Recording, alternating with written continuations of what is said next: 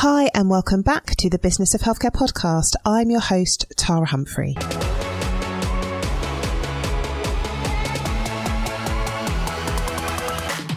I run an award winning healthcare consultancy specialising in supporting primary care networks. I'm a facilitator. I am a mum of three. I have an MBA, and I would class myself as a bit of an adventurer. And I absolutely love all things business, all things leadership, all things management. So I created this podcast for clinical and non clinical colleagues working in the field of health and care, and for those of you looking to develop your leadership skills. Every week, we release an episode which focuses on the hard and soft skills required to lead in this increasingly complex environment as we move to delivering more integrated care. So let's jump into this week's episode.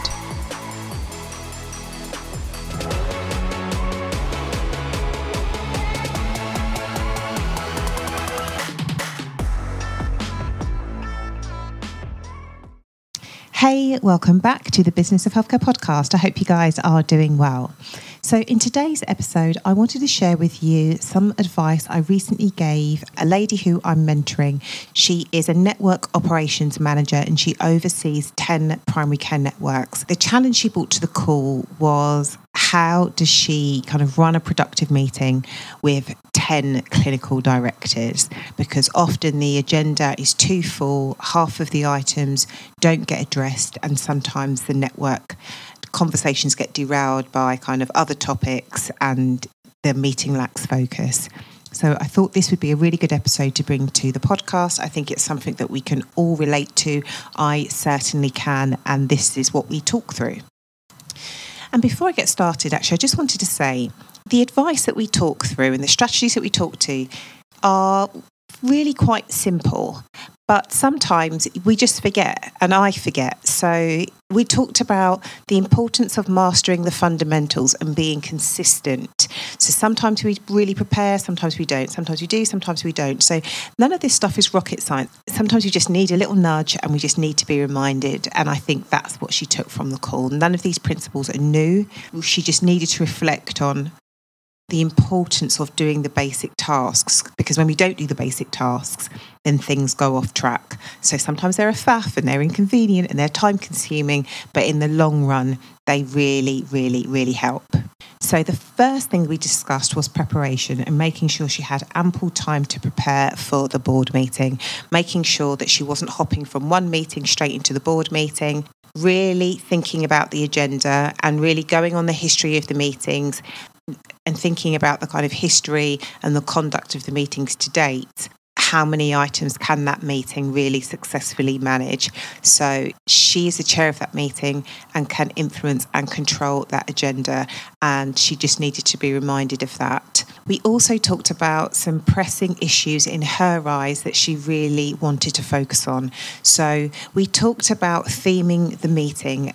So we talked about having a dedicated governance meeting. And hopefully, what you can take from this for you, it might not be governance, it might be workforce, it might be premises, it might be IT. But to say in the next meeting, this meeting is solely going to be focused on governance because of X, Y, and Z. There are a number of risks, there are a number of issues, and we need to discuss them because this will impact X, Y, and Z.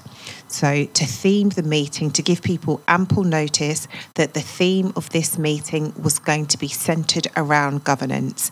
And then we would, think the meeting's two hours. So, the first hour would be governance, the second hour would be kind of the normal business as usual, but to put the most important thing first. We then talked about how she was going to present the information. So some people can just take the information on verbally. Some people like papers in advance. Some people like to see a PowerPoint presentation. Now, this sounds really dry, but my preference is a PowerPoint deck with like one item per page. So sometimes we want to focus everybody where a lot of these meetings happen virtually. Not everybody likes having their cameras on or having their full face shown. So having a slide deck helps people feel comfortable having their camera on and gives them something to focus on, which is not just your face or not just their face. So we talked about having a PowerPoint presentation and just having the issues on there. And then she was going to go away and think about how she's going to structure that information. Is it, you know, like who, what, why, when, how? Is it, you know, description and then the cost, then the risk? Just a really simple framework, a simple table to say this is what we need to talk about, this is why we need to talk about, this is a current issue, and this is a current implication, you know, and these are the proposed solutions. And I would come with those solutions. If there's any cost associated with it, make sure you know the cost, the time frame associated, you know, essentially make sure you know the details. Come prepared for the meeting. Because if you don't come prepared for the meeting, it's not surprising if you don't get the outcome that you you don't get a decision, because then you have to go, oh no, I'm not quite sure about that. I need to go back. I need to go back and double check the finance, or I need to go and double check with X, Y, and Z. There may be some unforeseen questions that come up that you just simply don't know, and that's fine. It's about making sure you are as prepared as possible. That's kind of the presentation, but going back to preparing, also being really clear on the time frame. So if you need a quick decision made, it's what can you do to help your colleagues make that decision. So rather than spring it on them into the board meeting, it may be that you do send an email, you do post a message in the WhatsApp, you do create a set of frequently asked questions, you do have a testimonial from another network or another organisation or somebody doing the same, may also be helpful to consider what alternatives are at play. So I'd really take your time to prepare for your meeting and think about the presentation of your information. Keep it simple and often we are presenting things and discussing things where we make we're likely not the expert.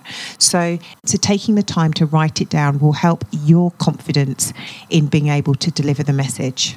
And for those of you who have done the core strengths training sometimes it's helpful to write thinking about people's motivations so some people will really be heavily motivated by people some people will really be heavily motivated by process, and some of your colleagues will really be heavily motivated by performance. And some people will just sit in the middle. But typically, we want to know how is this going to affect the people? What is the process, the governance around the decision and the performance?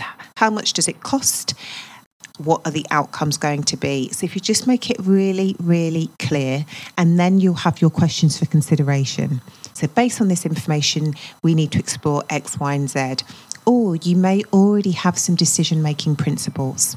And if it's one of those things that you may have created them and then you've forgotten about them, you know, like dig those principles up. They're really, really helpful to shape the discussion. And those principles, just some examples. Typically, what comes up is, you know, does the offer, does the proposition present value for money? If there's a cost implication, for us involved in patient care, often there is consideration around how equitable is the proposition. Does everybody get an equal slice of the pie? Is it a network priority? Is this part of our business plan? Who is going to be the clinical lead? Who is going to provide clinical supervision? Is there training involved? How are we going to get patients to sign up for it? So, create your decision making principles. And if you don't have those, how I've started with some of ours is I would listen to the objections of the network. So every time they try to make a decision, somebody will typically, in the past, people would say, well, but what about this? What about that? Is it fair? You know, it would always be like, well, how much is it? Is it equitable? We don't have the time. Who's going to lead it? So they gave me that intel. Then I created, when I say a framework, I mean, you know, like a table. And it was a bit like, okay, next time I bring something to the network, I need to consider all of the objections that they keep bringing up. I need to address those first. And if I can't address them, I'm not going to bring it to a meeting that's going to involve lots of people. I don't want to waste people's time. So let me work out that stuff in the background and then let me bring them the information. So the more you do it, the quicker it gets. And you know you, you know the people that you work with. You know what they're likely going to say. So it's your job as the chair, as the manager, as the leader to do your homework to make sure meetings are productive and you have done your homework. The other thing we discussed in the meeting, which what I would consider like a chairing tip, a facilitation tip, is you don't have to respond to everybody that speaks. And what I mean by that, and I do this on the interview, I may ask a question and then the person responds. And then I just, I do this on the podcast all the time. I will ask somebody a question, they will respond, and then I will not provide any follow up. They've given their answer, and then I move on to the next question. That's how I would chair a board meeting. Not everything requires a response. Sometimes it's just like, "Thank you for, thank you, that's really, really helpful," and then you move on. So you don't have. To, that's how you have to learn how to close off the conversation. And just to follow up on that point, I might say, so if somebody's taking the minutes, I might say, Leah, could you just capture that as a risk, or can you capture that as a consideration? Or well, let's follow that up after the meeting. And I will follow up. Like it's not just I'm not fobbing people off, um, but sometimes it doesn't warrant us to keep the conversation going. And if somebody is taking a lot of time over a point, I may strategically raise my hand, you know, like as a stop sign and just say, I'm really sorry. I think it's a really, really good point. We've captured that consideration, but we have to move on. And I would use my body language. And that's quite important online because it's a bit more subtle than if you were in person. People might be listening to this thinking, how rude. I don't, nobody's ever said to me it's rude, but I might just say, yeah, I can't describe it, but I just put my hand up, palm, face, my palm faced out and just say, Thanks so much, Leah. I really appreciate that. But we do have to move on, but we have captured that in the minutes and then we just move on. So it's about having the confidence to give everybody their airtime and then to close it down. And if you have somebody that always, you know, takes up space, and it is really, really challenging. But again, I would just say, thank you, we have to move on. Or Chantel, what do you think? Or Dr. Bunstone, what do you think? I would try, I would make sure that person is acknowledged, but I won't keep feeding that. I won't keep providing the opportunity for that person to suck up all of the time and all of the air in that meeting. And if that person raises their hand, so you know, like when you're on Teams or whatever call, you can see like one, two, three, four.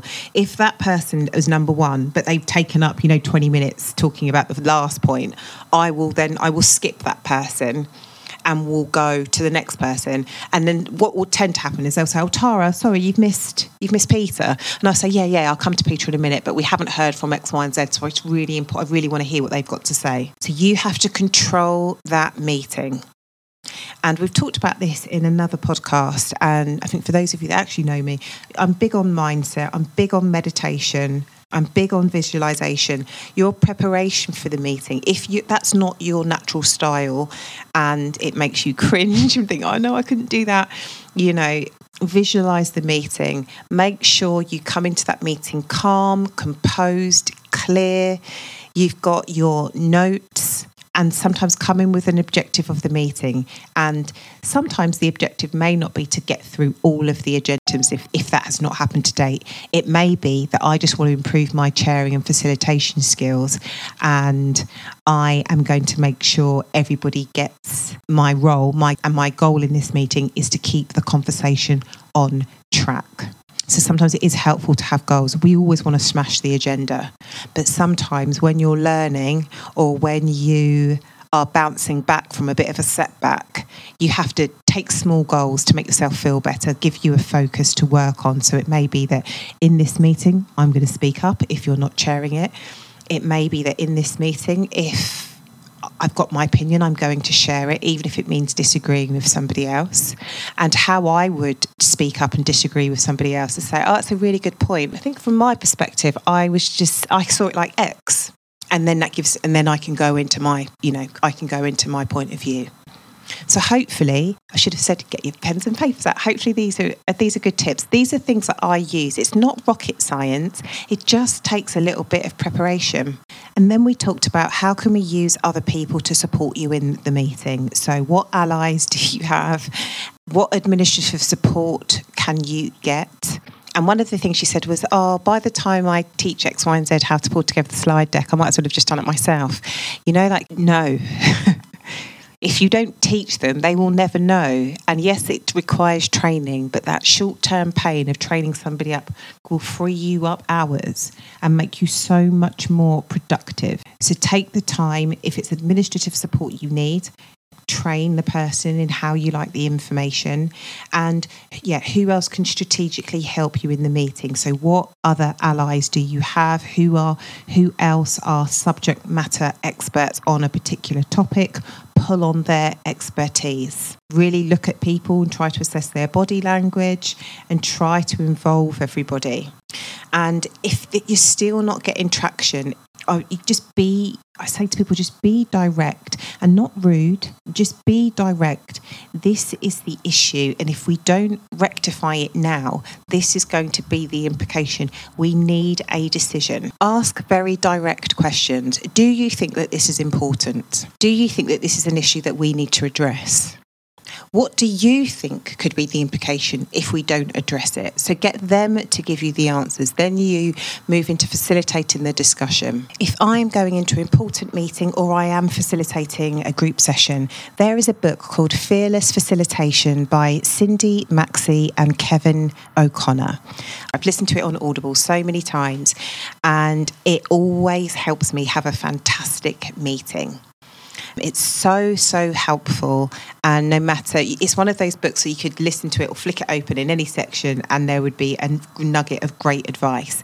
If you facilitate and chair meetings, I highly recommend you getting this book. It talks about, you know, the importance of like strategic silences and you don't always have to fill the space. And when you're in person, you know, try not to have a meeting around a table and, you know, remove those obstacles, pose questions, walk around you know, like prepare yourself, all of that stuff.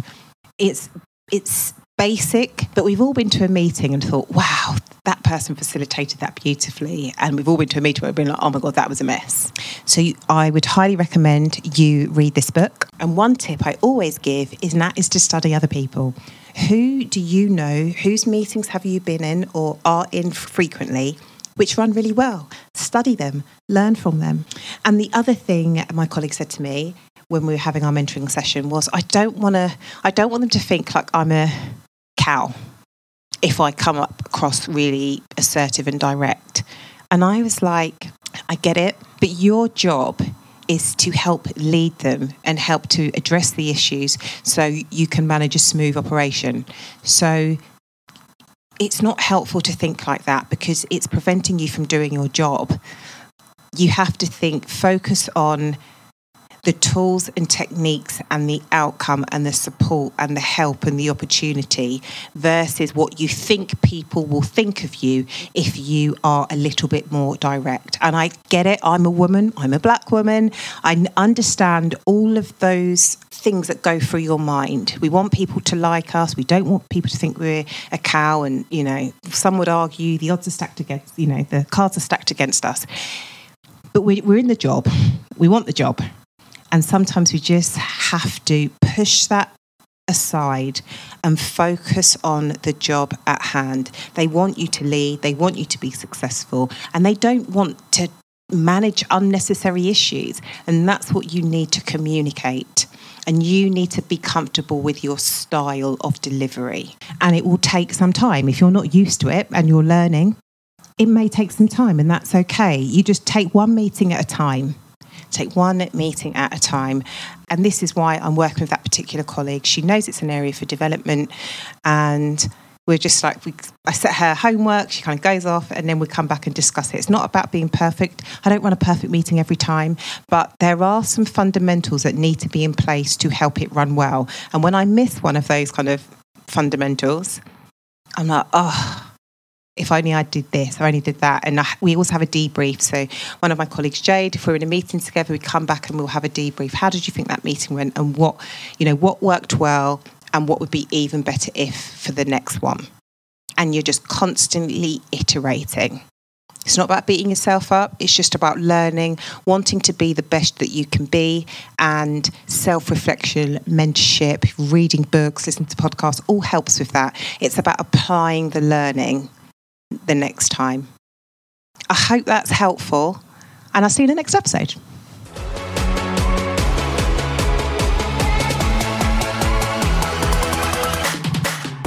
Thank you so much for joining us. If you like what you hear, I would absolutely love it if you left us an iTunes rating and five star review.